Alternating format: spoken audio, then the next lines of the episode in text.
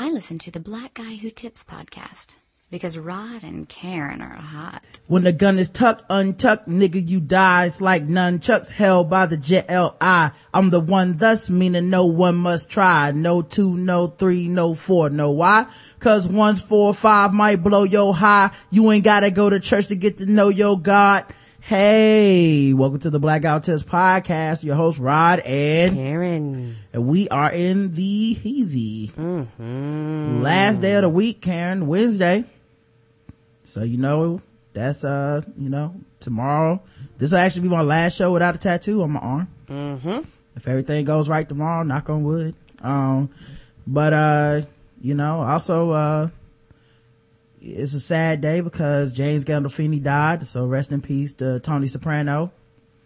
Yeah, cause it was all across, uh, Twitter a few minutes ago and uh, TMZ was like the first people to report it and a lot of people was like, I don't know, I gotta wait till I hear like an official source. TMZ is always right with this kind of shit. I can't believe people even believe that. Yeah, Like, yeah, now with this, they're the ones who broke Michael Jackson dying. They were, they were Yeah. ahead of everybody. yeah, now with this, like they normally don't play, like, they have really become like legitimate news sources when it comes to like stuff like this.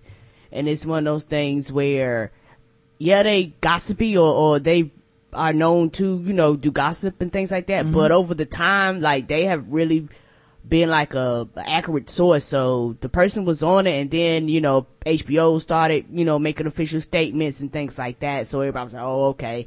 And I, you know, like I said, I've seen bits and pieces of The Soprano. I've never seen like the entire season, but he's a staple of The Sopranos. And I think, uh, they set the standards for a lot of the HBO shows that they have now. Yeah, he is, uh, you know, 51, he was 51 years old. Uh, it says it appears to have died at a, a, a at a festival, uh, where he suffered a heart heart attack. Um, so, I mean, no, he, he died in in Italy of a heart attack. He was due to appear in a film festival in Sicily this weekend. Um, so now we finally know how the Sopranos ends, Karen. Uh, Yes, we do. not just fading to black, man. But, uh, s- sad to hear that, man. So you gotta pour out a little bit of liquor for the homie Tony Soprano. And, uh, there's only one song that I can think of that we can use to pour out 40 ounces of liquor. And I think everybody in the chat room knows the song we're talking about. So let me play this. Rest in peace, Tony Soprano. This 40 is for you, man.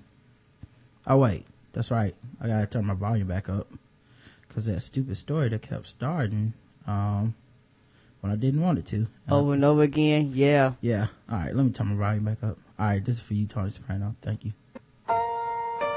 What? That's not it.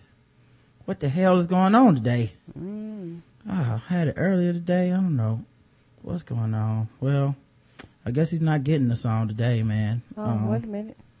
let me see if I can find it in Spotify. I'm about to say, I don't think that was the wrong song. You about to Nope, play some cheers for us, wouldn't you? I know. What was that? I know. Everybody knows your name. dum, dum, dum, dum. yeah. Uh, That's what I thought. I was like, we going cheers? Mm, uh, but uh, let me play this for everybody. Boom. I gotta give a shout out. No, this. There we go.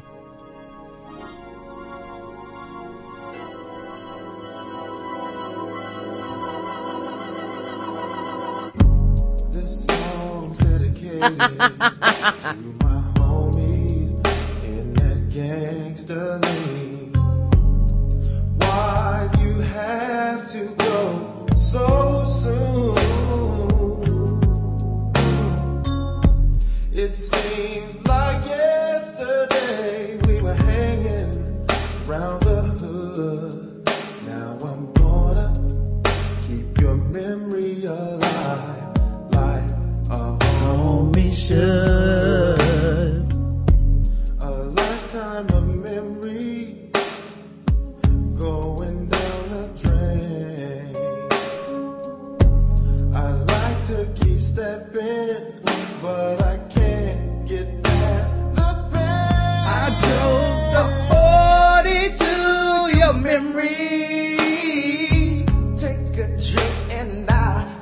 To think and I. I know one day soon we'll be, we'll be hanging out. This is for my homies. This is for my homies. This is for you, Tony. See you when I get there. In that gangster lane, that Gangsta League.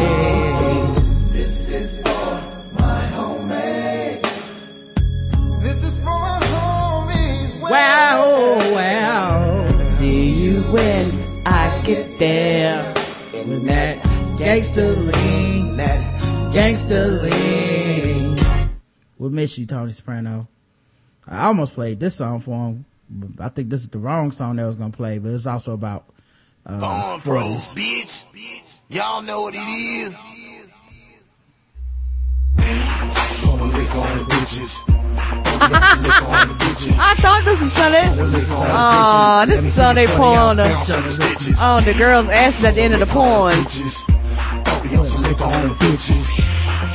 Lick on bitches. I never understood this. Bounce, bounce on these bitches. Wasting the Yeah, we like nasty bitches. Might get fucked walking past these bitches.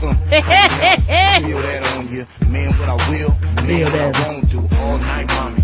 You can say I'm on you all night. You can't even tell me what I Won't do. Touching you here. Touching you there. Gripping right there. Pulling your hair. Yeah.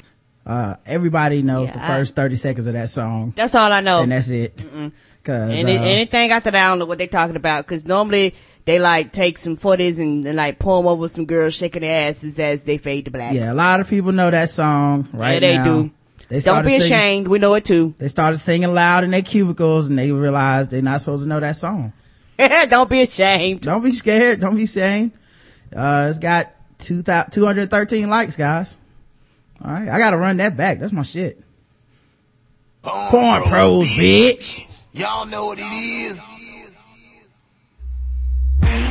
Pour liquor on bitches.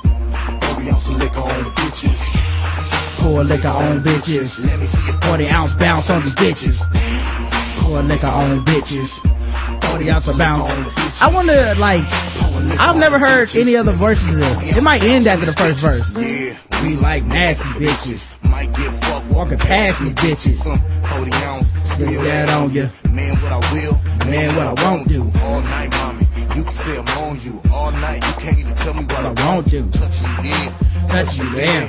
Gripping right there, pulling your hair. Yeah, that's how we give it to you, baby. Pouring 40 ounces on you all night, baby. You can bring. I like how many s- lines rhyme with the word that he just rhymed. You know what I mean? Ah, shit, this stuff more well thought out than Lil Wayne's. to get wet up all night long. We gon' never let up. This how it is. This what it do. 40 ounce of liquor, Bouncing and shaking, shaking that ass. Bouncing and shaking, man, making that cash. Lick on bitches.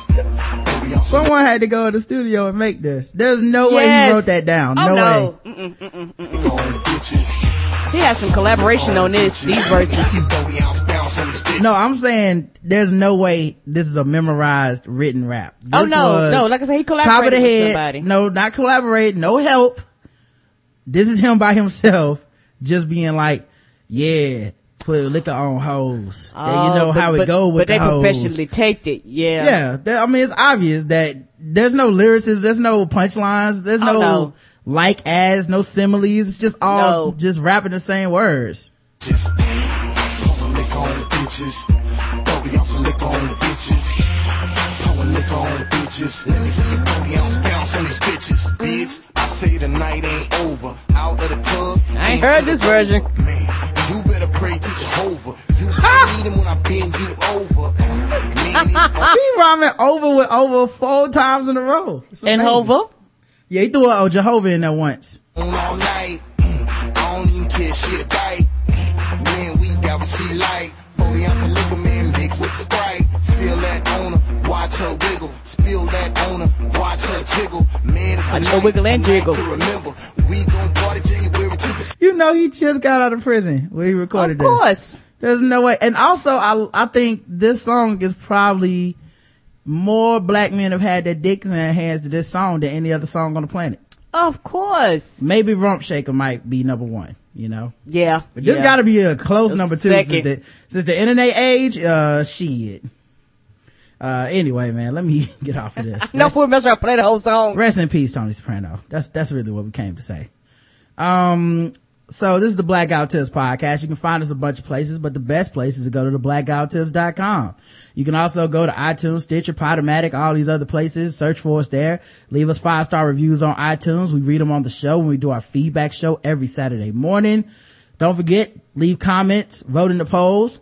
Uh, the polls are always pretty good. They have something to do with the episode and, um, you go to the site and just go in there and vote, man. Get your voice heard. Leave a comment about it. Uh, don't forget also the official weapon of the show is The taser. an unofficial sport is bullet ball. and bullet ball extreme. Yes, sir. And you can still sign up to become a premium member of the show. Um, you know, I see people still out there signing up to be on the site and stuff like that. Just, uh, go to the blackouttips.com slash premium and that's how you can sign up. All the information is right there. Everybody that signs up, we really appreciate it. It goes a long way to help the show. Um, and keep the show coming. Keep us doing these spin-off shows. I mean, when we're recording eight podcasts in the weekend or something like that, in addition to the five that we're recording throughout the week, like that kind of shit is what makes me be like, you know what, man, let's just keep it going because people are dependent on this. Yep. You know, people tell me on Twitter, like, oh, I like your show. Like before we got on, uh, my man Record Pride said, hey, I really enjoyed Medium Talk number four. Keep them coming. Like that kind of stuff, uh, really lets you know, like, hey, people care about this stuff. People are enjoying it. People are, um, feeling like they're getting their money's worth and, and that, that matters to us a lot. Um, all right. Um, the sponsor for today's show is Shadow Dog Productions. You can find them at shadowdogproductions.com. Uh, they have audio plays, DVDs, uh, videos that you can download straight from there. Karen and I are featured on a lot of their audio plays. Uh, we even have our own page. You know, you can go to the, the, uh, the Black Guy Tips on there and check us out. Uh, they also have a YouTube channel, which is youtube.com. Just put in Shadow Dog Production uh and uh check them out there too man. Um they they always look out for us. Uh they keep investing in the show. And when we do stuff like send people to go click like on their youtube page and um follow them on twitter interact with them uh it really helps. And they're they're they're one of those sponsors that gets involved with the fans. Yes, Dexter does. and uh that you know that matters a lot man. So thanks uh to everybody that takes the time out to do that. But yeah shadowdogproductions.com check them out buy something everything's cheap um all right man it's uh what june 19th Mm-hmm. and I remember reading a bunch of articles earlier in the year about how the cicadas were going to be out in droves. Mm-hmm. I ain't seen a fucking cicada yet. I don't think they're here. Yeah, remember when they were like the the what the East Coast will be swamped in cicadas. They will be. I don't think they're. I think today is Juneteenth too. Oh, today Juneteenth. Well, Mm-hmm. happy Racial Oppression Day, guys. Yep. Appreciate it, white people. Um, but yeah, man, that was a sight, man. The whole uh, there's gonna be uh, 12 million cicadas descending. You'll be able to eat them like shrimp. Remember that? But you, do you remember that though? Like, Yes, people- I, yeah, but I would they what they call them the sea the the sea of the land. Lord, how much the shrimp of the sea? yeah, The, the shrimp of the land, the grass, or whatever they called it. Yeah, well, apparently, um, I haven't seen any of them and I'm starting to think they lied to us, Karen, to try to, to try to trick us for some reason. Um, uh, Juneteenth. Do you even know what Juneteenth is, Karen?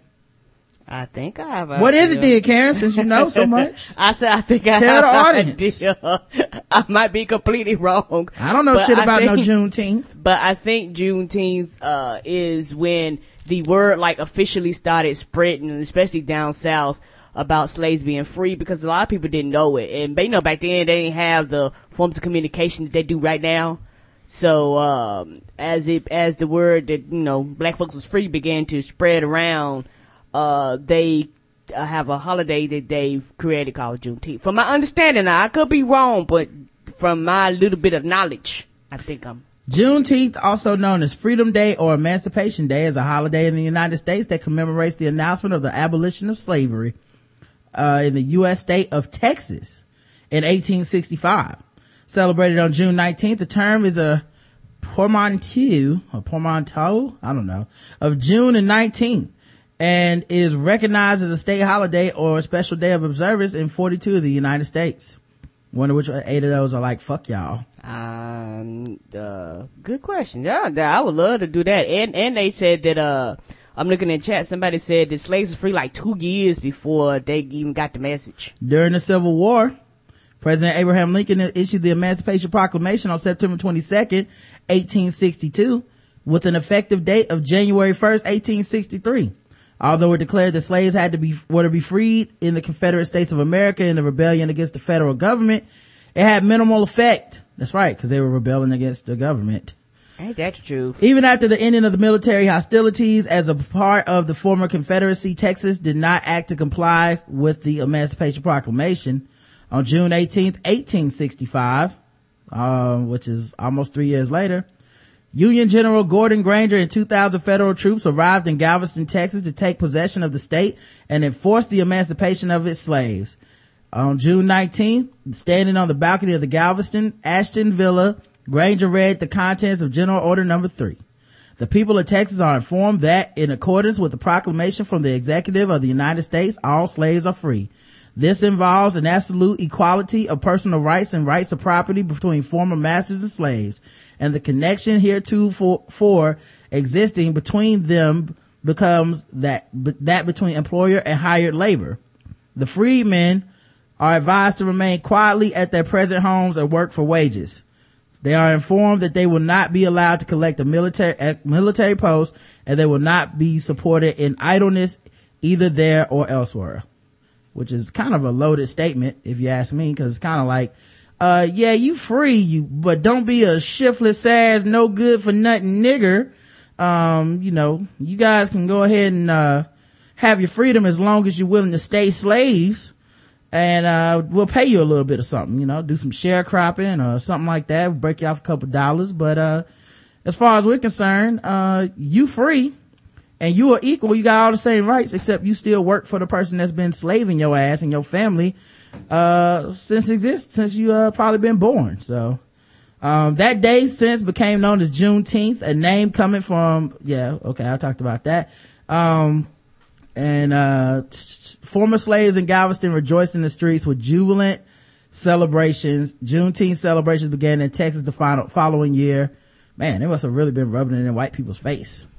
we partying, we free. Mm-hmm. It's like you, I used to own you, boy. It's like, well, I got a party tonight, dog. You don't own me no more. You might own me in the morning, but right now you don't own me. Across many parts of Texas, free people pooled their funds to purchase land specifically for their communities' increasingly large Juneteenth gatherings, including Houston's Emancipation Parks, Mexia's Booker T. Washington Park, and Emancipation Park in Austin.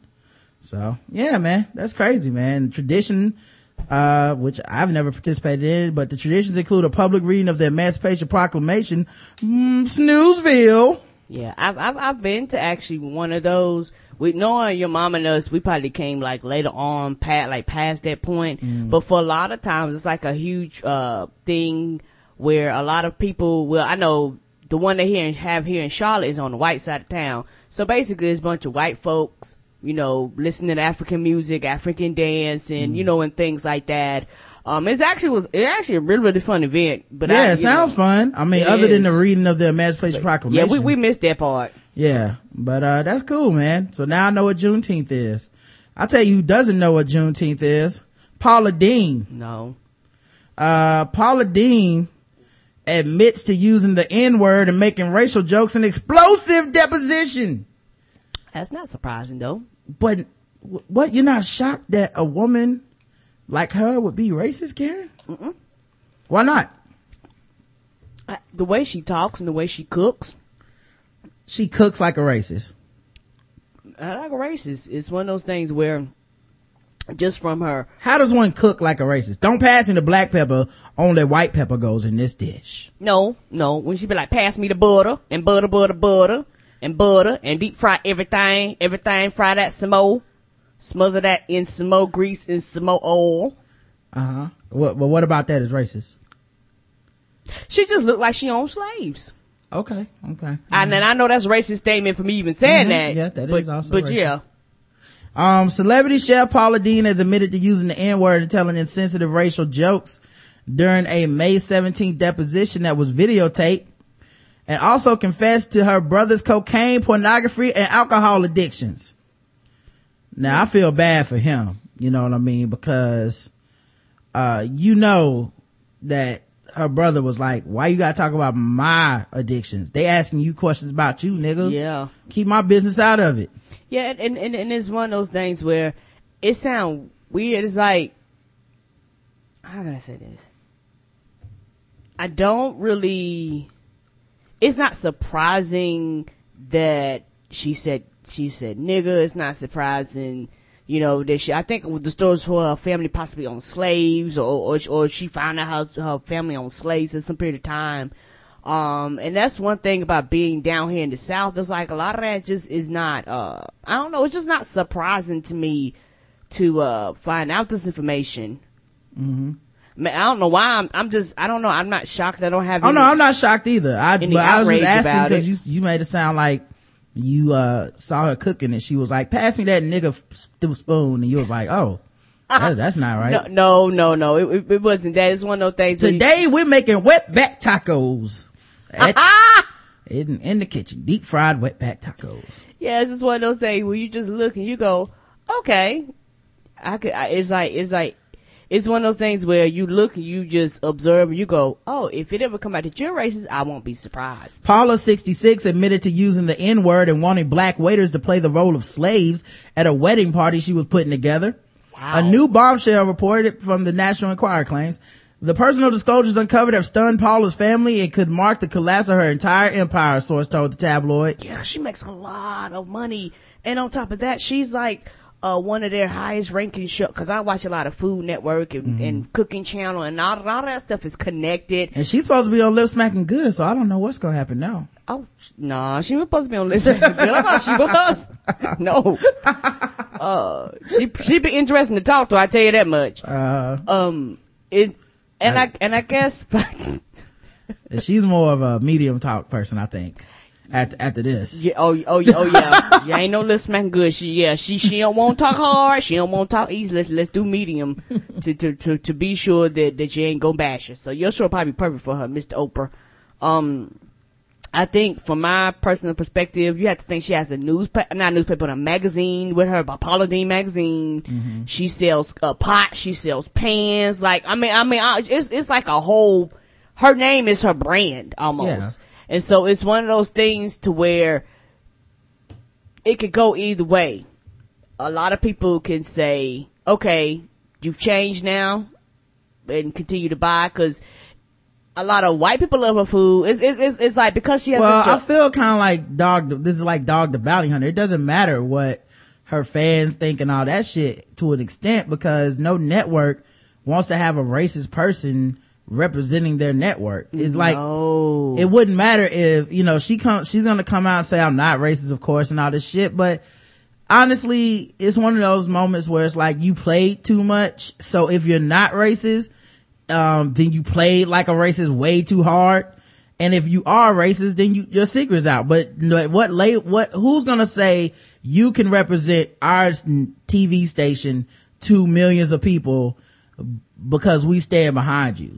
Yeah, and it's, you, you, you talking about losing a lot, a whole, whole, whole, whole lot of money. Like, it's a lot of money that she's getting ready to lose. She's getting ready to lose endorsements because I know she does like the um, Smithfield ham.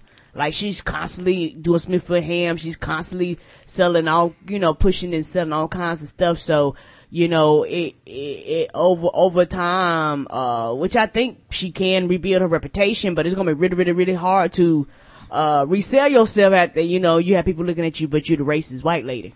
Right.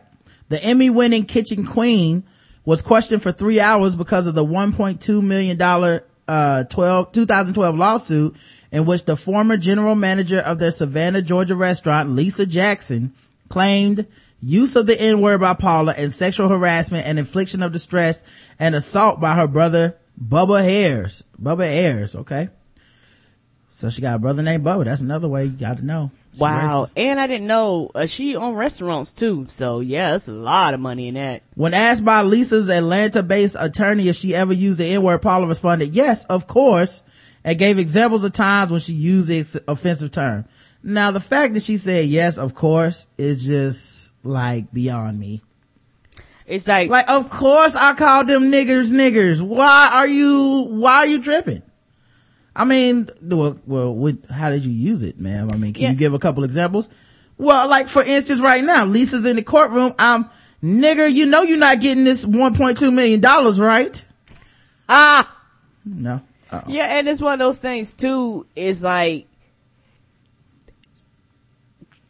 it's stupid of her to even say that because it's like, your age does not excuse you knowing better because you're selling products to all types of people. And even white people that are offended by white, other white people using that word and feel like it's insensitive to even talk about it or bring it up. And it's like okay i'm i'm not going to support anybody that isn't open to everybody. You know, what's weird too is like, uh, I'm, I don't like the old, the old excuse. yeah Well, that she's 66. She's But old. that's like, not I- an excuse, It's one of the things I've never fucked with, with anybody saying that. It's like, well, when old people get a pass, fuck them. no If you're old, you've been adapting to change your whole fucking life. You I can't be calling people niggers in public anymore. That's something I do not understand. You can't be at work calling your black, uh, uh, co-workers or people that work under you niggers and talking nigger jokes. And it's not a fucking revelation. No, it's not. She's savvy enough to run a fucking empire Empire. And a business, but not savvy enough to go, probably shouldn't be calling people niggers at work, you know, with the whole, uh, rights and everything that people have at work these days. Ain't that the truth? Uh, when asked by, uh, oh yeah, so anyways, in terms of telling racist jokes, Paula said, it's just what they are. They're jokes. Most jokes are about Jewish people, rednecks, black folks. I can't determine what offends another person. Now, for the record, somebody, I, I said she wasn't making Jewish people jokes and shit, or she probably would have been done. Mm-hmm. And somebody was like, well, she said she did in the de- deposition. No, she No, no, said no. most jokes are about Yeah, those. She yeah. didn't say she told those no, jokes. she told Jewish people she definitely would be kicked out because Jewish people got money and and they money spends and, and they control a lot of the media networks and yes shit. they do. And, uh, you offend the wrong person, you could be up out of here. And then somebody, I was also like, and then someone was like, well, also, uh, gay people. And I'm like, well, that's kind of iffy because that's not always true. no, no, no. They, Jew people got power. They they they could talk to Well, people, got connections, and they would get your ass off there. Well, not just that, but, um, there's been people who've said fucked up stuff about gay people that still Had- somehow have a career. That's right. And somebody brought up Isaiah Washington. I'm like, yeah, that's true. He's still working though, but he also is black. So, you know, we'll see how that works out. Mm-hmm. Ain't but that the truth? I know talking about them Jews fuck Mel Gibson whole shit up. Like, I don't even know the last thing he did Ain't that the truth? that anybody watched, you know? Um, so, um, she also, oh, and then when asked if she wanted black men to play the role of slaves at a wedding, she explained she got the idea from a restaurant her husband and her had dined at saying the whole entire wait staff was middle-aged black men and they had on beautiful white jackets with a bu- black bow tie. I mean, it was really impressive. That restaurant represented a certain era in America after the Civil War, during the Civil War, before the Civil War. It was not only black men, it was black women. I would say they were slaves. So she wanted, she wanted a party with slaves at it. And, and she thought that was okay. but, but, but she's not racist though, Karen. Not at all. Yeah, and shout out to the black Twitter people that turn into LL Cool J whenever a white person fucks up. Ah, That just immediately start defending, well, you know, hey, a lot of black people say they don't like white people and let's just ignore, ignore the historical context and, uh, social parameters and the way things are constructed and hundreds of years of all this history. Let's ignore all that and just talk about that one time. You know, like, it's like, come on guys. She doesn't need a, a she doesn't need a bailout. no, she doesn't. You know, sometimes you do shit and you go, huh, that shit is racist. And yep, and that shit is stupid for her to admit and say that. Yeah, not even, yeah. I mean, she didn't want to lie to the judge though, because yeah, you make it you're in worse. a deposition Yeah. and you can actually go to prison and shit for lying. True. Um, like perjury is serious. And during the deposition, a lot of times the shit you admit can't really be, you know, depending on what kind of, well, in this case, it probably could be, but it, it sometimes it's not even able to be like used as evidence and all this other shit. During the deposition, Bubba also made shocking admissions, including using the N-word in reference to President Barack Obama. While Paula and Bubba did make some pretty damaging confessions in their de- depositions, What they admitted to only scratches the surface of what actually goes on in their daily lives, an insider told the Enquirer. To find out more about that, mhm, pick up the National Enquirer. And rep- a representative for Deen exclusively tells Entertainment Tonight, contrary to media reports, Miss Deen could, does not condone or find the use of racial epithets acceptable. Of course he gotta say that. He, tr- he, tr- cause you know what? That means if he's the lawyer, guess who ain't getting paid? Him. Mm-hmm. You know, he lives off of her. Like, his job is to represent her and be sure she get all the money she can get. Well, that's such a public statement. Of know. course. I don't, I don't condone nor find the use of racial epithets acceptable. Do you know niggas a racial epithet? Well, that's just nigger jokes though, honey. That don't count. Niggers, niggers aren't people. No, they, then you like, fast find out they threw fifths of a person. Yeah. And then, uh, d- then, uh, uh, uh, Well, I have more on, I have more on this. This Okay. is not the end. Um, number one thing, um, my favorite thing to do was, uh, I got a link to the Fox News article about this. Oh snap. And, uh, everybody knows my assertion that the real America lives in the comment section. So I checked out them comments, dog. Um, and a lot of people had something to say. Um, they, somebody deleted one which said, uh, if Barack Obama doesn't want to be called a nigger, he shouldn't act like one. Oh lord. By the way, I was watching the movie Blazing Saddles as I typed that and you want a perfect example of whites and blacks using the N-word, then this is the movie for you. If you haven't seen it, still hilarious and offensive at the same time after all these years. So he said, hey, she's just living that Blazing Saddles life. You know how it is. Yeah, that's why Blazing Saddles would never get made in two, you know, two two thousand. If Blazing Saddles got made now, it wouldn't be Blazing Saddles. As a white person, I grew up in a predominantly black neighborhood in the South. I don't witness, I don't witness the racial animosity between races as I see portrayed in the media politics. I think this is nothing but propaganda to gain ratings and votes. Mm, You ain't black. This is as a white person. Oh, I, I was about to say, well, yeah, you're not, you're not, but like this, you're not black, and so you really hadn't experienced it, which means a lot of this shit don't happen around you, so as far as you're concerned, it don't happen. Okay.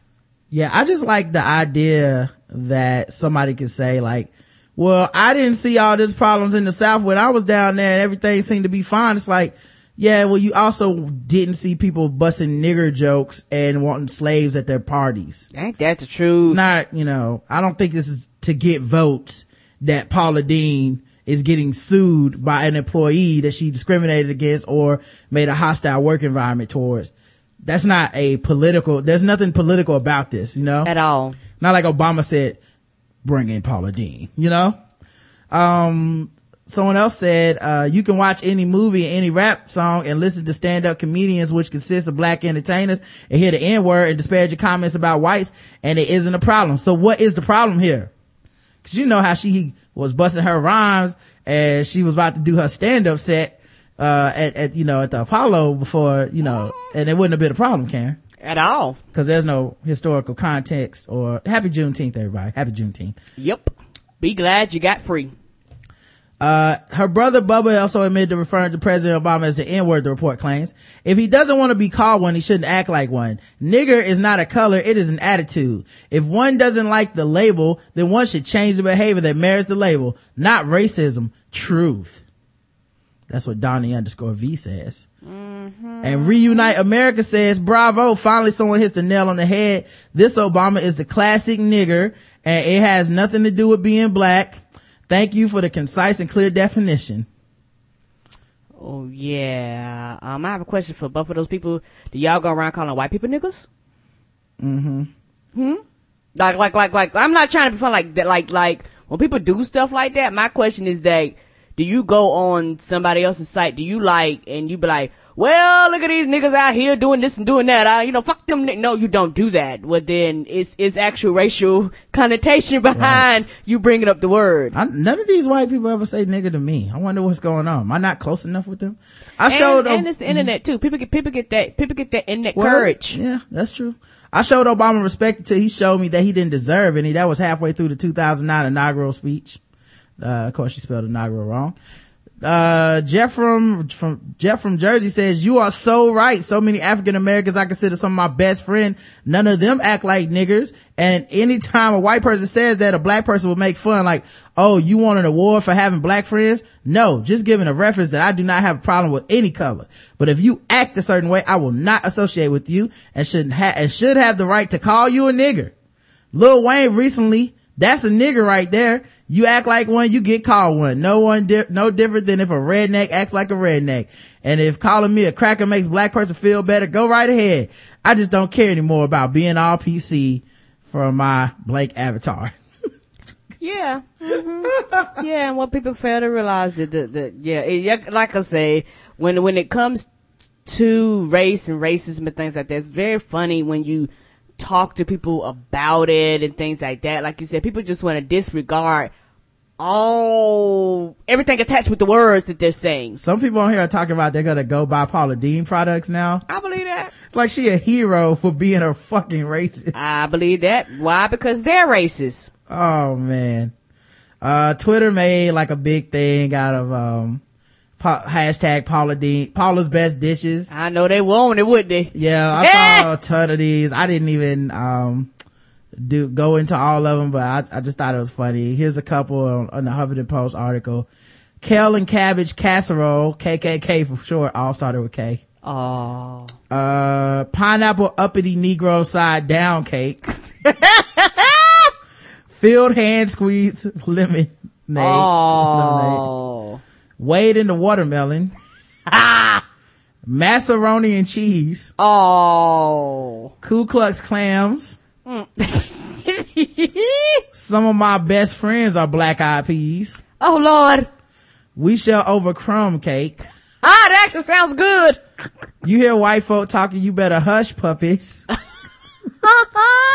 Tar baby back blips. Oh. that should actually sound good. Yeah, can I have some of them tar baby back ribs? Rocky Underro- Underground Railroad ice cream. Uh, James Earl Raymond noodles. Oh.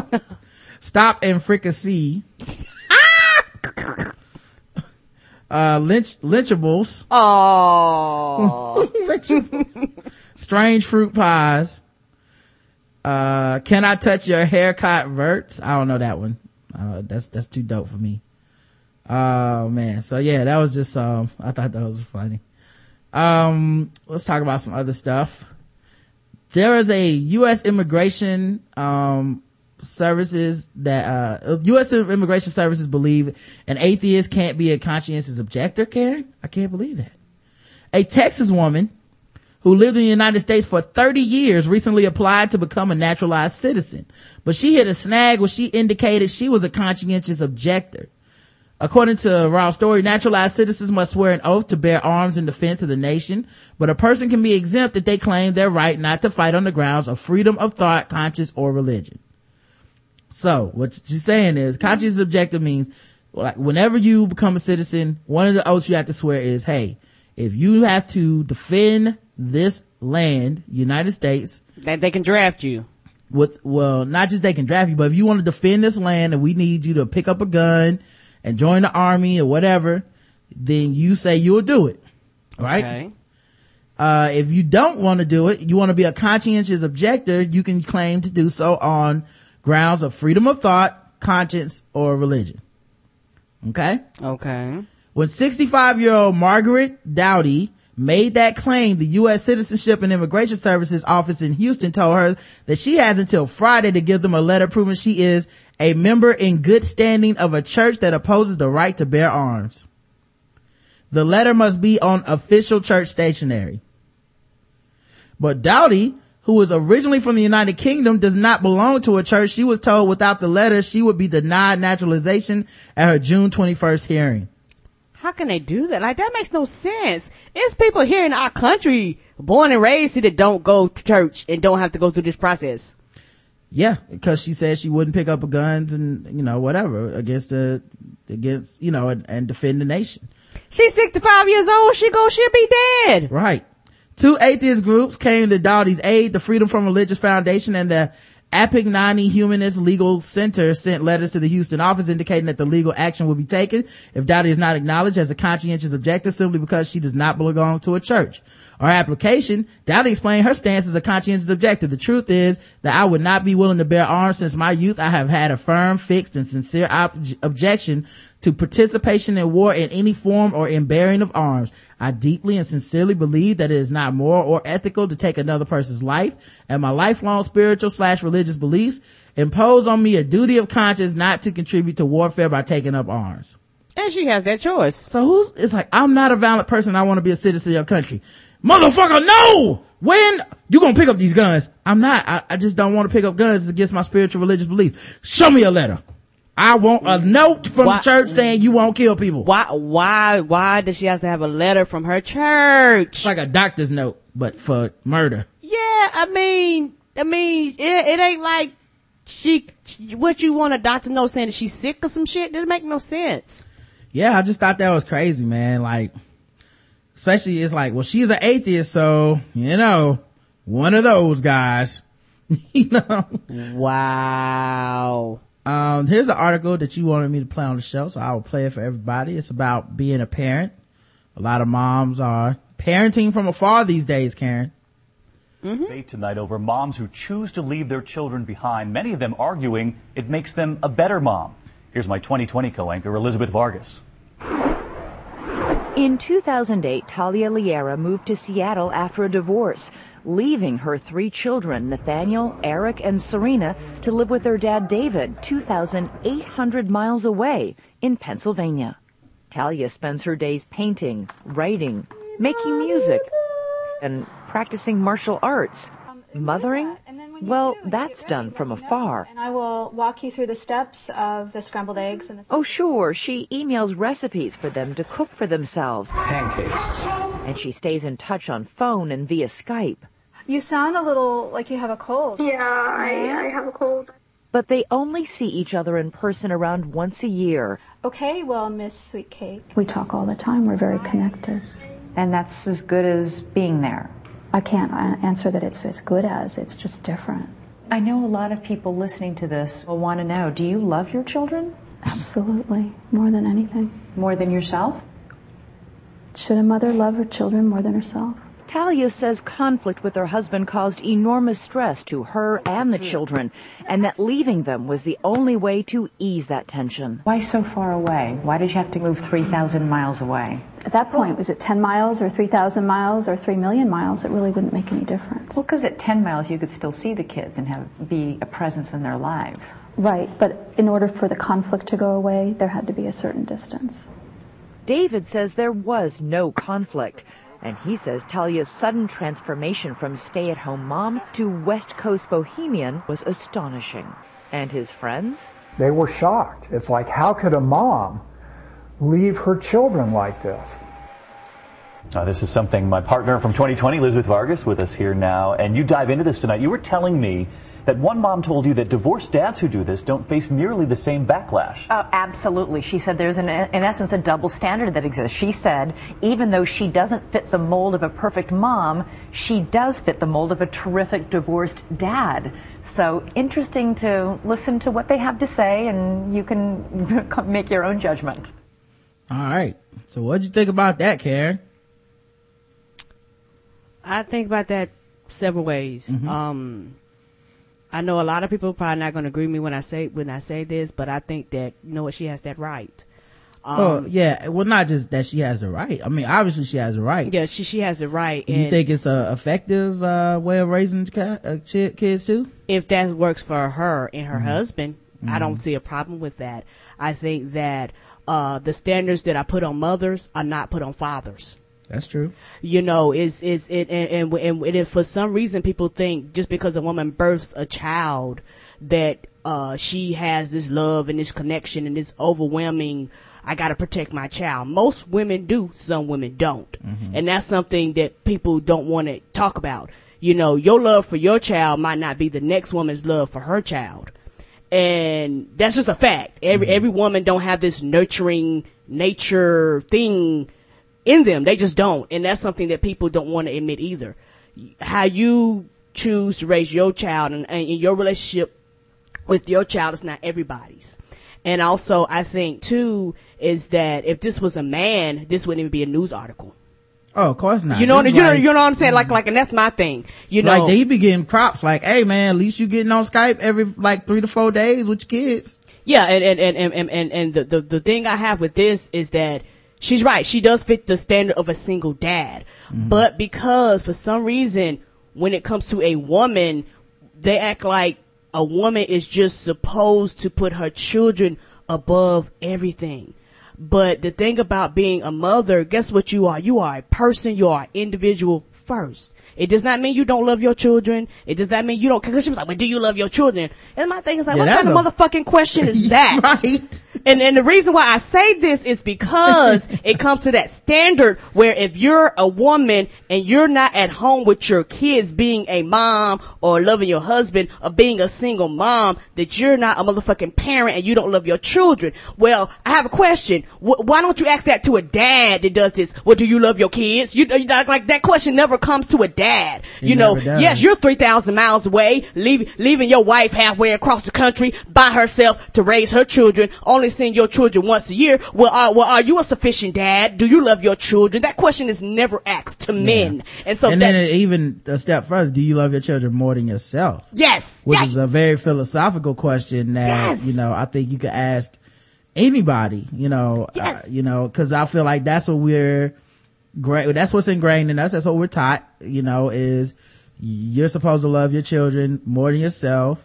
Uh, you, once you become a parent, everything about you is secondary to that child. You know, you don't have, you don't get to have needs anymore. You don't get to have You don't wants. You don't get to have, yeah. dreams. You don't get to live your life unless you have a penis. Right. That's that's what people fail to realize. Unless you have a penis. Yeah, for If- dads yeah, and if you have a it's not- penis, yeah. you can walk away. If you have a penis, you can throw money and pay child support. If you have a penis, you you can do these things and it's not an issue and it's not a problem and, and society doesn't look down on you because if our society concerned, you're a breadwinner. You're supposed to go out there and take care of your family. And guess what? You could be ain't shit, but it don't matter. Why? Because you have a penis. Yeah, and like- that's the problem that I have. like when people see Tim Duncan playing with his kids at halftime on Father's Day, everybody's like, isn't that sweet? Isn't that awesome? Uh, but you know, Tim Duncan's away from home nine months a year, just about, you know, so, but we don't question, does he love his children? No, we don't. Because, you know, because of that. We, we, you know, we look at it like, well, that's what fathers do. Uh, but the idea is that the mother's role is you have to be in the house, up under your kids, hundred percent dedicated to them at all times, um, and nothing else. Now I will say this. I wish my mom would have tried to raise me via Skype. Nigga. man, oh man, that would have never worked. now, Roderick, I want you to go spank yourself. Every time, ah! every time I type spank into the chat room, you spank yourself. Go get a, It go get a switch. It don't, it don't, it not, now, it now, and the thing is that, truth be told, not being there makes a difference. Please don't get me wrong. I'm not erasing that. I'm not saying that it's not a fact. Mm-hmm. My issue is that it's okay for a father to do this. And what people fail to realize, as, as, as society changes and as the role of men and women in relationships and in marriage changes, society is slow to adapt because mm-hmm. it was a period of time where women were, were not considered a wife. You were considered a property like a fucking piece of chair. But now you have rights. You know, I got control of my reproductive. Well, I get, uh, uh, depending on what state you're in, you got control of your reproductive system. Correct. You know, you know, at least. Or maybe if you're married to Kirk, uh, you don't have control because he I- said just get rid of I, I guess not. You know, at least with Obamacare, you can you can you can at least get your annual once a year free of charge. Mm-hmm. You know, might not be able to get birth control pill underneath your insurance, but you be able to be sure your ovary is okay. Right. Um. So my my thing is is is that society is always slow to adapt and to adjust to the changes. And I think that roles in households have changed. You have more women working. You have more women putting themselves before their children because it's a lot of households out here where a man puts himself and his career and his job, his livelihood above his children all the time. And the, and, and just like a mother is important, that father not being there is very important too, but society always gives that man the pat on the back and he could be a lousy ass father, but it does not matter because to society, when they look at it, you look like a, a normal or a standard household when in reality that might not be the reality of what's going on. But for some reason, when a vagina decides, hey, I, I, I want to separate myself. And the thing is that you don't know what made her make the decision to leave. You know, people. Yeah, are, maybe the kids are bad and they're the reason for the divorce. That's what I tell kids all the time. Anything. They'll come up to me and be like, Rob, my parents just got divorced. And I say, it's probably your fault, nigga. And I walk away. it's the truth. It could be any reason why. And, and, and, and my thing is that I don't, I don't have a problem with her making the conscious decision to say, I'm moving and I'm leaving. I won't, I, I'm, I'm go halfway across country. I well, don't see you a know, with that. it's kind of like that thing, know, where, remember that one article about the lady who was breastfeeding her son and the son was like grown? You know what I mean? Like Mm-hmm. grown enough where it's like, like anytime the son can be like, mama, it's time for the breast, please. It's like that nigga needs to be off of the boob. Mm-hmm. It felt like that kind of like, like this is the extreme example of the opposite where it's like, look at this mom. Isn't that crazy? Yeah, That's that- not traditional. Yeah, it's almost like they want to make an example of you. Yeah. And, and, and, and it's one of those mom shaming. You know, like to do right. slut shaming. It's a mom shaming. If you don't fit the standard tradition of what America considers a mom to be. If you're not at home cooking, cleaning, picking up children from daycare, if you're not at home fucking your husband, meeting all his needs, putting everybody above you and in front of yourself, if you're not doing these things, you're not considered a mom and you don't love your family. But what they fail to realize is that that's an unrealistic standard to put on any particular person. It's just very unrealistic. And then you wonder why women have mental breakdowns, why women get depressed, why, why women, you know, snap and things like that because that's unrealistic yeah, a lot of women, a lot of women can't live up to the ideal that we set up in America Yes. as what a good mom should be. And a lot of times people need to seek help, but they can't really reach out to anybody because they are ashamed to be less of a woman, less of a mom Yes. than what people feel they should be. And especially when people just put you on these paths mentally, when they talk to you, they, they have your life on a track and they tell you what, you- what will make you happy with no consideration for what kind of person you are and what will make you happy or a lot of times your direct objection to what they're saying. So it's like, even if you're going, no, I don't want kids. That won't make me happy. I don't want to get married. That's not what I'm into. People are like, no, you get married. That'll make you happy, especially for women. You know, Yeah. it's like, Yeah. you get married, you have some kids, your life will be complete. You're like, that sounds miserable to me. I don't think I'd be good at that. No, you trust me. Once they're here, it'll change everything. But, it's, you but- know, but it's, like- but mm. that that that goes that goes back to that. You're assuming that every woman has this maternal instinct to love and protect and want to be there for her children, but that's Right. not in that's not Plus, ingrained in like every also woman. it's a little bit offensive the people Yes, it that is. Not just to women but the people that are assuming that the father couldn't possibly be doing a good job. Yeah, th- yeah. That, like isn't that a little offensive the, like it's not like these kids are orphans. They're staying with their dad.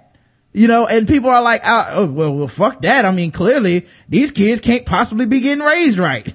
No man could possibly do that no matter how involved he is in a child's upbringing. That kid is gonna be fucked up you know it's like, well, well, maybe the father's doing a great job, you know? Yeah, and, and it's insulting to single dads, and that's something Yeah. else that people don't want to admit either. Um, it's it's very uh because honestly, there are it's it's a it's a low statistic, but there are increase of single dads like it, it, that that are raising children by themselves and and and having to be everything to their children. And I don't see anything wrong with that either. That's very Yeah, non-traditional even- too. For the record, even if it's not a single father, okay, cause that's not this situation. She is still in the kid's life, but it's from afar. She sees her kids like once a year. Mm-hmm. Um, but that means the majority of the year they're with their father and he's taking care of them. And people are like, her kid's gonna be fucked up. It's like, w- Why a man you- couldn't possibly raise two healthy kids? Like, it, it- with, with just, you know, some participation from the mom, but not a lot, he could, it's impossible. Like, it's not like they cut to the house and the house is on fire and, you know, he was Mr. Mom with an ironing board and, you know, I mean, it's, it's, it's like, it's not Tom and Jerry in Yeah, that house. Those kids and- look very well taken care of. Yes, and that goes back to to to being insulting to men's intelligence. Like like like men don't have the capability of knowing or understanding how to take care of kids. So that's insulting to that man. Yeah.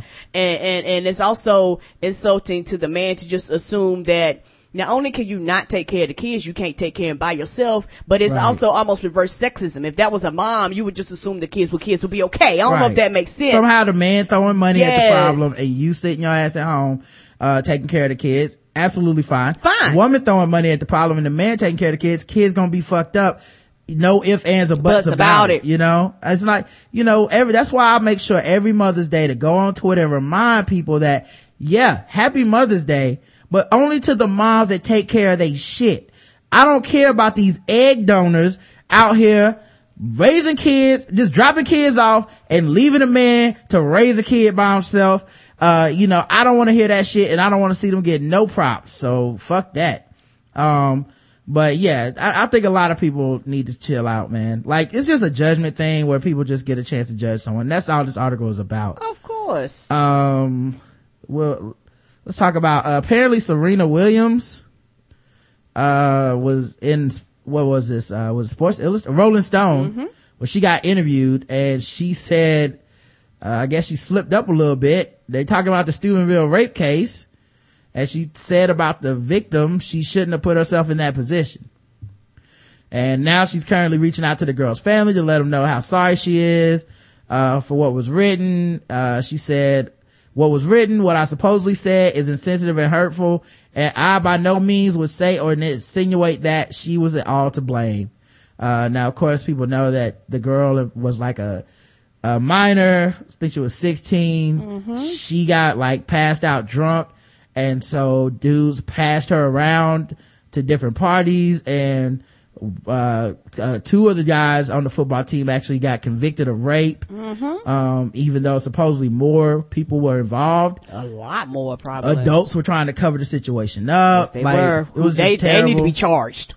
yeah um she said uh what happened in steubenville was a real shock for me i was deeply saddened for someone to be raped and at only 16 is such a horrible tragedy but for both families involved that of the rape victim and the, of the accused according to rolling stone story williams says the perpetrators of the crime did something stupid she asked, do you think it was fair what they got? She asked, I'm not blaming the girl, but if you're a 16 year old and you're drunk like that, your parents should teach you don't take drinks from other people. She also is quoted as saying she shouldn't have put herself in that position unless they slipped or something, then that's different. Um, I, while Williams in England prepared for Wimbledon said, I have fought all my career for women's equality, women's equal rights, respecting their fields. Anything I can do to support women, I have done. My prayers and support always goes out to the rape victim in this case, most especially to an innocent 16 year old child. So, um, apparently, you know, I, I think she fucked up, basically. Mm-hmm. And it's one of those things where real talk, 100% just, I, I wish we lived in a world where both of these statements should be said. Mm-hmm. But we don't. Honestly, we always tell women to take care of themselves and watch out for themselves and not put themselves in a bad situation. Yep. We always do. There's no mom that doesn't get a speech. There's no woman who hasn't received a speech Yeah, several times, times. from several different people. Yes, and, and, and, and, and it's very frustrating because it's always protect yourself instead of telling motherfuckers not to rape you. Right. So, you know, when it doesn't help when someone throws in this, oh, you got raped? Well, you shouldn't have got drunk, should you? Wah, wah, wah, wah. You know, it's, it's never, that's not a helpful, uh, thing. And I'm, I'm glad that she's apologizing and backing off of that shit. And somebody good got to her ear and was like, this isn't the stance you want to, you want to take. You know, cause that, you know, that, there's a lot of women that have been raped and won't even talk about it. Nope. Feel sad and ashamed by, about it. So, Yep, because we live in society and just the world period that always, always, male or female, when it comes to it, to raping, even cultures that are actually, actually uh, rape, seriously rape cultures, um, it's your fault. And you're like, well, what the fuck? What was I supposed to do? I got popped upside the head, drugged in the forest and raped. It's your fault. And you like, well, what more could I do? It's your fault. Because Right. people don't want to like I said, if, accept if, the reality that the world's just fucked up. if we lived in a world where literally people were telling males how fucking stupid this shit is, cause yes, half of the time, I, and I've been in these rooms, I've talked to guys, I've talked to dudes who may have committed a rape and haven't, don't even think of it that way. No. You know, like when people make jokes about, oh, busket, that's when a girl fucks one dude and then the other dudes come in like, yeah, you gonna give me some too. You know what I mean? And, and then she give you some, dog. Yeah, we all hit that. No. But it's like, you know, that's a rape, right? Yes, that is. There was an article on, um, on, uh, that I actually didn't do on the show cause I, it made me too angry, but there was a girl who was, uh, gang raped by a bunch of dudes. One of the dudes even picked up a phone and called her father and, and taunted him about the fact that they were raping his daughter. You lying. No, I'm not lying. Um, but it was just one of those like, this is so fuck, this pisses me off so bad. I don't know how to cover this on the show and not just fucking derail the entire fucking episode and end up with another, you know, hour and a half. Like, what the fuck are y'all teaching these boys? But, you know, that is a culture out here and that is a serious thing when you thought it was so trivial. You know what I mean? Like you think it's so trivial. You think that there's nothing wrong with that. So I feel like that's, that's the, the fight that we actually have in society is getting people to understand how wrong it is. And while the people of, those of us who are just, are not savages and shit like that, we all kind of assume that everyone does get it because we're good guys, quote unquote. But, but, but, but, But a lot of people obviously don't fucking get it. That's right. And, and, and, and the, and the thing is, is that when it comes to these type of things, there are a lot of great, wonderful men out in the world that would never ever do anything like this. And because they wouldn't, they assume nobody else does. So when women come out and outraged and mad and upset, there's like, well, I don't do it and I don't see it, so it does not exist. And that's a false statement because it does exist. And it's not just that, honestly, the, like, that's, that's part of the issue that some people just can't fathom a world like that. Yes. Um, and I, you know, I, I get that. But, you know, the other part of this is that that type of rape is not a high percentage of rape. You know what I mean? The jump out the bushes, beat somebody up, catch them down a dark uh-huh. alley. she got drunk and I fucked her, you know, No. passed around a party. Mm, mm. That's a lower percentage of rape. Yes. There's a lot of people that are in rapey ass situations all the time and they know each other.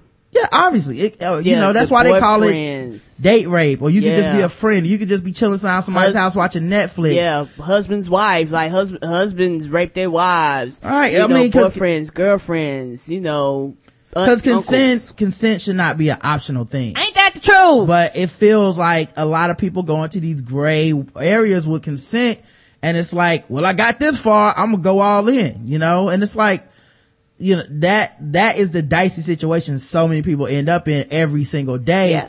And they don't want to be told that, yo, th- that's a rape. Yeah, and, and, and it goes both ways. Not only are men not taught properly, women are not taught properly because there's a lot of women that aren't taught when it comes to it. They like, oh, I may have been raped. Like they'll actually go through the whole process and be like, you know what? I think I might have been raped.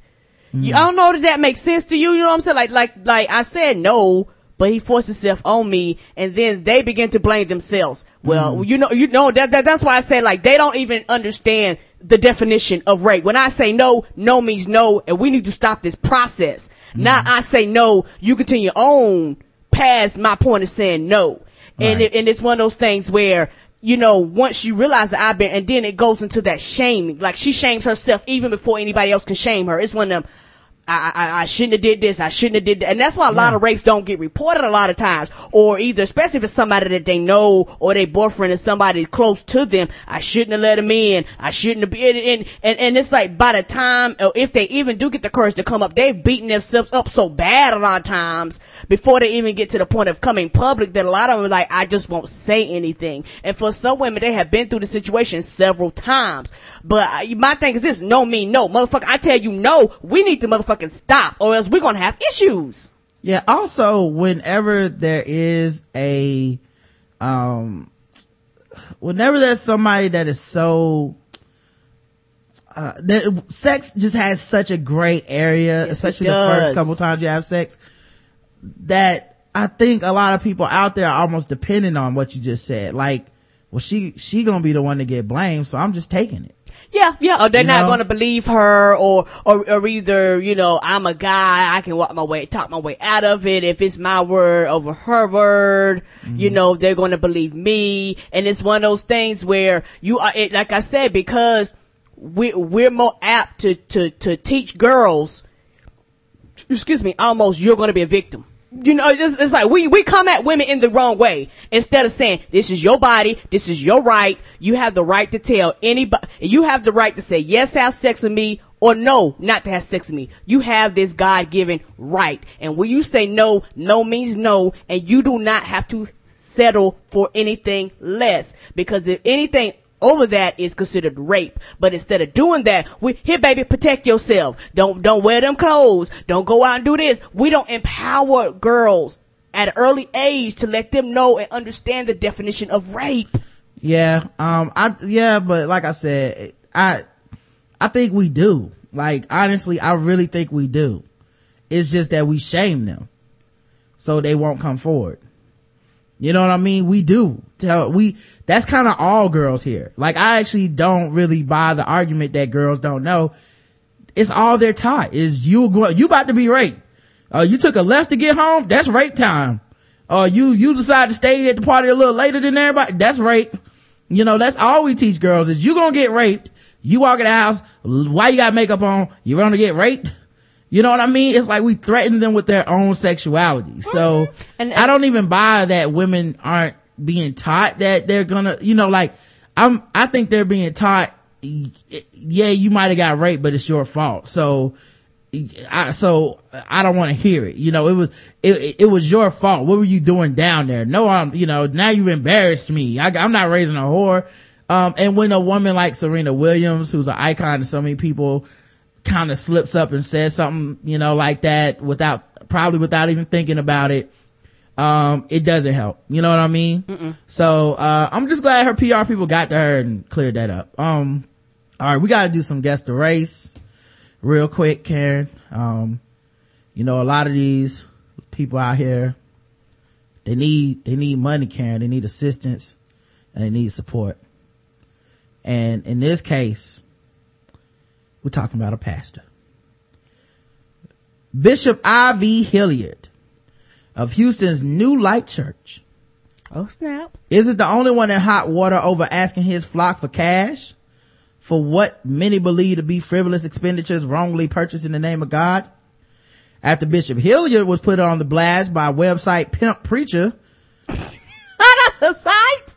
received, uh, the website Pimp Preacher received a copy of a newsletter sent out by Dr. Mark T. Barclay of Michigan's Living World Church asking his congregation to fork over $79,000 to repaint the church's casino cita- Cessna Citation 3650 purchased in 2012. In the newsletter, Dr. Barclay claims, uh, makes an appeal to his parishioners, claiming the luxury jet is a belonging to God. However, unlike Bishop Hilliard, Dr. Barclay did not promise any blessings in return. Here's a letter that he wrote to his flock, Karen. Dear friend, our aircraft, a citation 3, 650. I like how it's ours now. Ain't nobody ever been on the bill, right? Has been serving the ministry of Jesus. Christ. It's just him, Jesus, and, and the Holy Ghost and God. It's a four-seater. Um, has been serving the ministry of Jesus Christ well since we purchased it in 2012. What year is it, Karen? Uh, 13. 2013. That's correct, Karen. You got that one right. I was thinking, wait a minute, that's only a year. We are rejoicing in that. We've had to do some, to do some work on it, but very little. I'm contacting you today with this passage on my heart. Matthew 6, 19 through 21. Lay not up for yourselves treasure upon earth, where moth and rust doth corrupt, and where thieves break through and steal. Mm-hmm. But lay up for yourselves treasures in heaven, where neither moth nor rust doth corrupt, and where thieves do not break through nor steal. For where your treasure is, there will your heart be also. You see, Karen, by the heavens in this chapter, I believe the Lord is saying the actual friendly skies where his airplane is. So that's why you have to put your pleasures in the airplane. He says, we have noticed that the paint on this airplane is chipping in places, places where it has been spot repaired in the past just to help stop some corrosion. We are faced with one of two decisions. We can spot paint the aircraft, which is about one third of the cost of painting the entire aircraft, but we would need to continue to do that on, on an ongoing basis. Or we can paint the entire aircraft, which cost about $79,000 because of the intense process required for the aircraft to withstand all forms of weather at very high speeds. This will guarantee that it won't need men- attention again for years. If we don't paint the entire aircraft, it will be at risk for ongoing corrosion issues. Corrosion is a dangerous enemy for an airplane that can eat up and ruin the aircraft, sometimes grounding it until it is resolved. We must avoid this at all cost. Mm-hmm. We must, Karen. Did, did y'all, did, did none of y'all gonna ride in, right? Okay. We, it's ours. Uh, It's ours now, but it wasn't, it wasn't ours before, right? It's our Okay. plane. It's our plane, but I just keep it at my house, Karen. Okay. I'm writing you today to ask you to consider helping me with this project. That part's in bold. Please pray about any part God would have you do. For actually, the airplane does belong to him and not me. It is used for his ministry and not personal use. Word, for real? Okay, whose name on it? Does it, does it say in the name of our Lord and Savior Jesus Christ? There are reasons why ministries like mine must have an aircraft. Must. Caps lock must. Mu- uh, I believe it is important for me to explain that the aircraft is far from a luxury item for me. Honestly, if there were any other way to fulfill my assignment, I would choose it. But you know, God don't fly coach.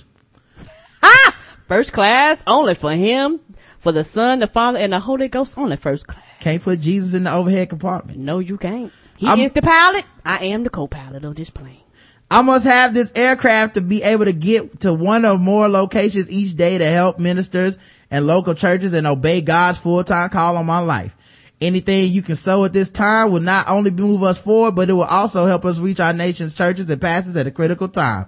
I have dedicated my entire ministry life to reaching, hurting, suffering, and dying humanity. I certainly don't plan to pull back now.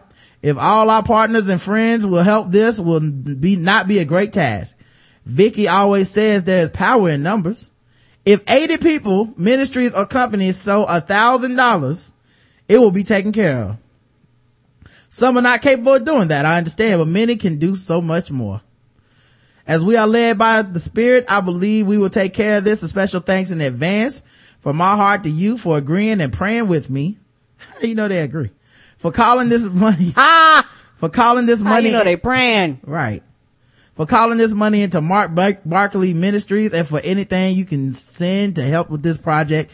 People like you make people like me go. By, uh, Doc, by Mr. Mark T. Bradley. I have a question. Pre- preacher of righteousness. I have a question. How you putting gas in this sucker? Uh, I don't know, Karen. You probably spending thousands and thousands of dollars in gas. Well, I'm sure the Holy Spirit is providing for that too, Karen. Is we playing against the race? Um, I don't see his. Let me see if I can find a picture of him. But uh, let's see, Doctor Mark T. Bradley. Let me see. Um, see if we can play some guess the race with this guy. Yes, we can play guess the race. Right, chat room. Guess the race of Mark T. Barclay. Uh, preacher and pimp. H.W. White pronounces ambulance ambulance. Uh, Berean Baptist Church White. Uh, he's in Texas, uh, Houston, Texas, Justin. One who serves Paula Deen. uh, Church of Church, Church of Jesus Christ. Oh. Whiter than something white. Jim Jones white, he white. Correct answer is white. I don't know if everybody looked him up or what, but yeah, he's white. I can't believe y'all got that. I would have guessed black for fucking sure. Me too. Like that's some, that's some black right now. Yeah, ain't that the truth? Father and son pimps, Vincent George Sr. and Jr. acquitted of sex trafficking after prostitutes come to their defense. Ha ha New York City. A father and son who admitted they were pimps have been acquitted in New York of sex trafficking after several prostitutes testified that they were treated well. A judge delivered the verdict Wednesday at the trial of Vincent George Sr. and his son Vincent George Jr. They were found guilty of promoting prostitution and money laundering. The two said that they were pimps but didn't traffic women. Several prostitutes testified on George's behalf. They said that they were one big happy family, enjoying a suburban life as wife-in-laws in Allentown, Pennsylvania. Wife-in-laws. Mm-hmm. While commuting to New York by night. Prosecutors say the women were too traumatized to admit they'd been abused. Prosecutors played hours of wiretap conversation in which the men threatened to assault them if they didn't make enough. Ah! Holy shit. Um, so guess the race of Vincent George Sr. and Jr., uh, father and son pimps that, uh, had, uh, apparently good health benefits. Uh, Excellent health benefits. Yeah. Big love white, says Peyton. Big love. Chicken McNiggets. Okay. McNiggest. Bunny Ranch White, associates of Mike in Chicago. But Mike ain't no pimp though. Mm-mm. White, says Justin. Uh, the correct answer is black. They were both black, y'all. And I don't think they were hanging out with Spanish Fly, Lucky Strike, Or none of them crews. or Donnell, No. the Chi-Town player. No, none of them dudes. A man was arrested in Sacramento for allegedly throwing a spear at a passing vehicle. Oh my. That's right, Ken. He's a spear chucker. Sounds like it. Jeffrey Jones, 56, was standing in the road in Auburn Boulevard at 7.38 p.m. in Sacramento. When police say he threw a spear at the front fender of a vehicle that was driving by, causing it to become lodged in the vehicle. Jones was located by police and arrested for assault with a deadly weapon. The spear was booked as evidence. No injuries were reported. Well, that's the spirit. Ha! I slay me. Oh lord. You know how it is, Karen. Um, so, uh, let me check the chat room, see if anybody knows. Guess the race of Mr. What the fuck was his name? Jeffrey Jones, 56 years old. Fucking Mook, rest in peace, Tony Soprano. Plate lip, says the wound god. That's, uh, African for people that don't know, black. Oh, that's new for me. Jigaboo Jones, says Linda Brothers. Uh, so it looks like, uh, nig, nigger race. What is nigger, nigger race? I don't know what that means. Niggerachi? Is that what it is? Niggerachi. KKK member from the 50s. The correct answer is white. It was a white spear chucker. I knew y'all was gonna get thrown off when the, the turn, when he said he was throwing spears and shit. I knew y'all was gonna be like, oh, that's a nigga right there, spear chucking, but that's wrong, y'all. Okay? Stereotypes can be hurtful and harmful. a man shot and wounded another man in a drive-by on the west side because someone had to pay after he was not allowed to see his child on Father's Day. Oh lord. Xavier Guzman, 25, whose nickname is Lil Bin Laden, has been charged with aggravated battery with a handgun and unlawful use of a weapon by a felon. Guzman is accused of shooting a 21 year old man, uh, in the Douglas Park neighborhood early Monday. After his arrest, Guzman told officers he had an argument with the child's mother after she refused to let him see her child, see his child. Uh, he told the police he became enraged and wanted to take, enraged and wanted to take out on somebody. At 12.15 a.m. Monday, Ogden district beat officers heard two gunshots and saw a white SUV traveling south at a high rate of speed.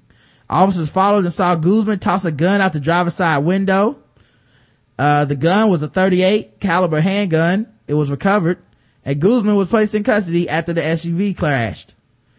Officers went to Mount Sinai Hospital and learned a man had gone, gone there after being shot. The victim from Douglas Park neighborhood was standing on the sidewalk when the SUV stopped. The driver said, what's up, bitch? While pointing the gun at him and a friend. Now I want to know where your mama stay at, where your daddy stay at, where your grandmama stay at. Uh, Guzman then fired several times, striking the 21 year old in the right forearm. His condition was stabilized at Mount Sinai, according to the report. Guess the race of Xavier Guzman, uh, father of the year. He just want to see his kids, y'all. Say no more black. Maybe Bin Laden because he killed a bunch of people. Maybe a little Bin Laden. Oh lord. Uh, Snoop from the wire, Adidas house shoes, white shock, socks, plaid shirt aficionado, Yo Essay, Adobe Life conquered Aztecs, OG Mexicans, Black man wouldn't be that upset. but you still didn't guess a race, Basil. Latino homes, waterback, one loco vato, push it faster essay. Is this OJ getaway plan? Black, slip and slide back. The correct answer is Latino. He's a Latino, Latino. man. Um, let's see what else we got here. I think we got a couple more. Um, here, here we go. Karen, did, when you were a kid, did you ever not want to do your chores? Of course. Well, this kid didn't want to do his chores either. He was 10 years old. And he decided that, um, you know what? Fuck it, mom. No more chores for me. No, it's not. Just need to get refreshed.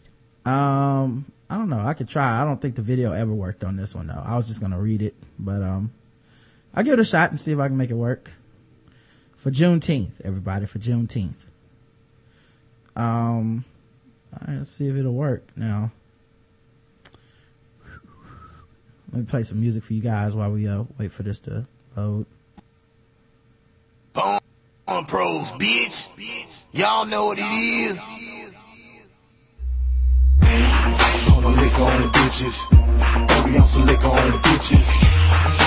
Pour a liquor on the bitches. Let me see a thirty ounce bounce on these bitches. Pour a liquor on the bitches.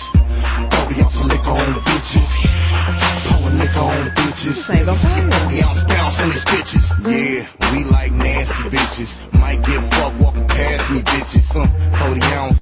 Nope, it's not playing. I'll just have to read it. Yeah, he has to read it, y'all. Millersburg, Ohio. An Ohio boy admitted he fatally shot his mother in the head with a rifle when he was, when he was 10 years old, Shot us, shot in the head with a rifle. shot her in the head with a rifle when she was 10, when he was 10 years old, uh, after what a relative described as an argument over chores.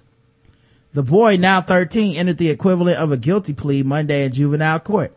On January 2011, the boy went to a neighbor's house, called 911, told the dispatcher he had shot his mother at the home in the rural Holmes County around, uh, about 70 miles northeast of Columbus. I shot my mom. I shot her with a gun, he said. At the time, his uncle said the boy and his mother had argued over carrying firewood. Defense attorney Andy Hyde said the boy lived in an emotionally abusive environment, was provoked by his mother screaming and just snapped. Now that is odd. Like when you shoot your mom and you have a defense attorney and he's trying to get you off, right? Mm-hmm.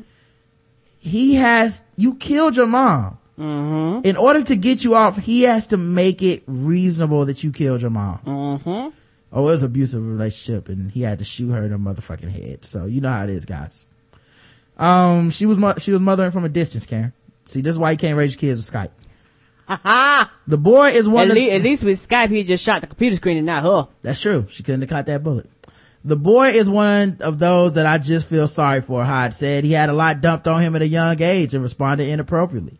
But the spur of the moment decision now will affect the rest of his life. The boy will be sentenced later and he could be held in the youth facility until he's 21. Hyde said Wednesday that the judge can consider a range of placement options and he'll ask that the boy go to a residential treatment facility with, access to counseling. County prosecutor Steve Knowling told the repository in Canton the plea deal avoids a trial that benefits no one. It obviously is obviously a very difficult situation because of his age, but it's still a murder case. He's right, still counts. He didn't immediately respond to a message seeking further comment. Wednesday, the boy said he understood his plea agreement during the Monday hearing attended by his father and other relatives. The repository reported the issue of the trial had been on hold because the boy initially was found not competent for that. The court then later found him competent earlier this year. He's received counseling for anxiety and depression and can't bring himself to talk about the shooting, Hyde said. So, yeah, man. Oh, Um, guest no race. guest race on Oh, this. my This- bad. I put one in the chat room. Oh, you know everybody guessed right. Uh, probably guessed white, Karen. You know how racist our chat room is. I mean, it's a goddamn 10 year old with a gun and he's not killing kids in Chicago on the streets. You know, when you're not killing the innocents, everybody's like, mm-hmm. Had to be black. Had to be black. Um, all right, man. Let's, uh, wrap this up. We got to talk about the thing we always talk about, Karen Okay. sword ratchetness. A man allegedly stabbed his friend. His friend, y'all. See, a lot of you people think that you got friends out here because y'all do things together. But if you look on their mantle and you see a fucking sword, you're not really their friend. You are a kebab to them, okay? You are opportunity to get sliced. right. Sword owners only see problems that can be solved by slicing people. A man in his mid thirties is fighting for his life Wednesday after a friend allegedly stabbed him with a sword when horseplay went awry. Now who play like that? Name one nigga in the hood that play like that. Shout out to Friday. Police responded to a reported stabbing around 3.30 a.m. Prime sword slicing time. Ah, Officers found the victim su- suffering a stab wound to his abdomen. He was rushed to the hospital with life-threatening injuries. The two friends were horseplaying when it got out of hand and they started grappling and wrestling. Then the suspect, a 26 year old Overland Park man, got upset, grabbed a sword and stabbed his friend. The suspect was arrested and is being held in Johnson County Jail on suspicion of aggravated battery that caused great bodily harm. Just Yeah, that that that's yeah, that's play too much and so sad. mm-mm, that yeah, that's why I don't do no horseplay. You know, especially not That's with people you- that own swords. That's how you get stabbed, stabbed. You know, what kind of person owns a sword and also can stop it losing in horseplay? They can never stop. First start slap boxing and shadow boxing. Next thing you know, a, m- motherfucking uh, katana is sticking out your ribs and you're like, where did I go wrong? I've I've I've seen it happen before. I've seen people Mhm.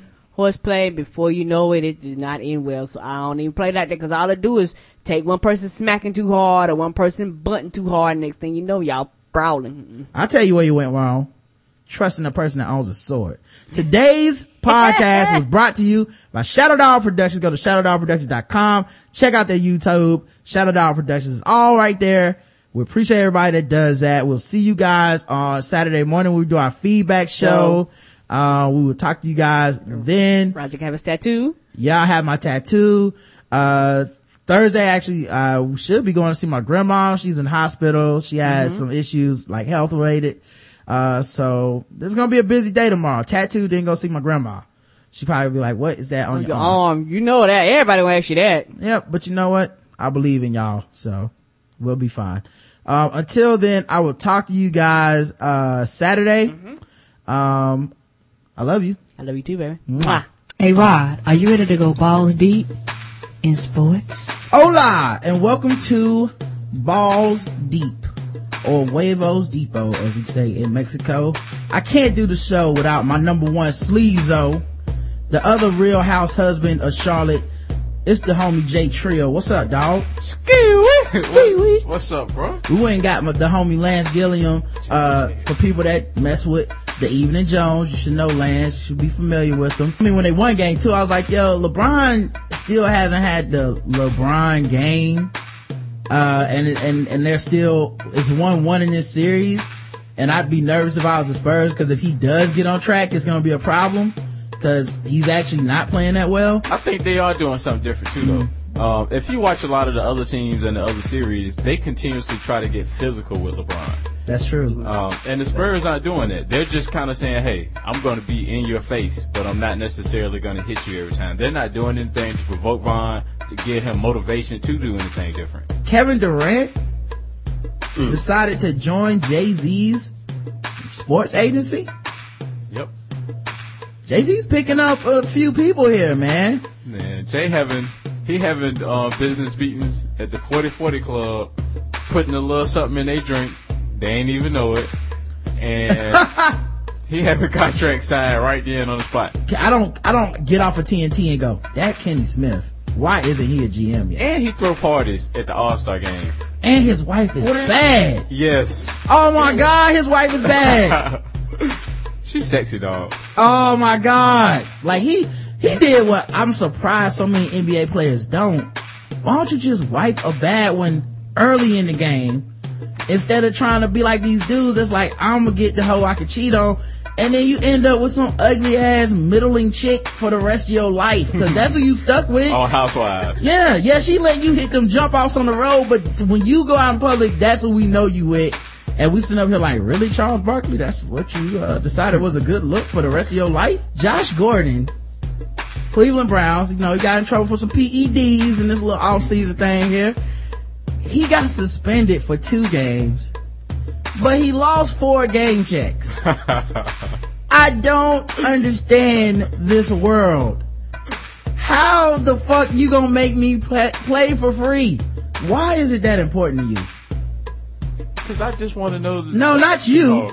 Chad Johnson. Why the fuck is this shit that important to you, man? Like, and this, and this is and because I kind of have a little bit of of experience in this situation because I have access to Bomani's Twitter. It's just that dude that's like, man, Chad just got locked up. I could put out a tweet right now. Dude might not have a job when he gets out. That's all I'm saying. Right? Oh my God. Well, Lance, don't ever destroy Bo, man. We have to oh, come find him. Oh, come on now. La, la, la, la, la, la, la. la la. La la la la la la. La la la la la la la. Hey, Mamba.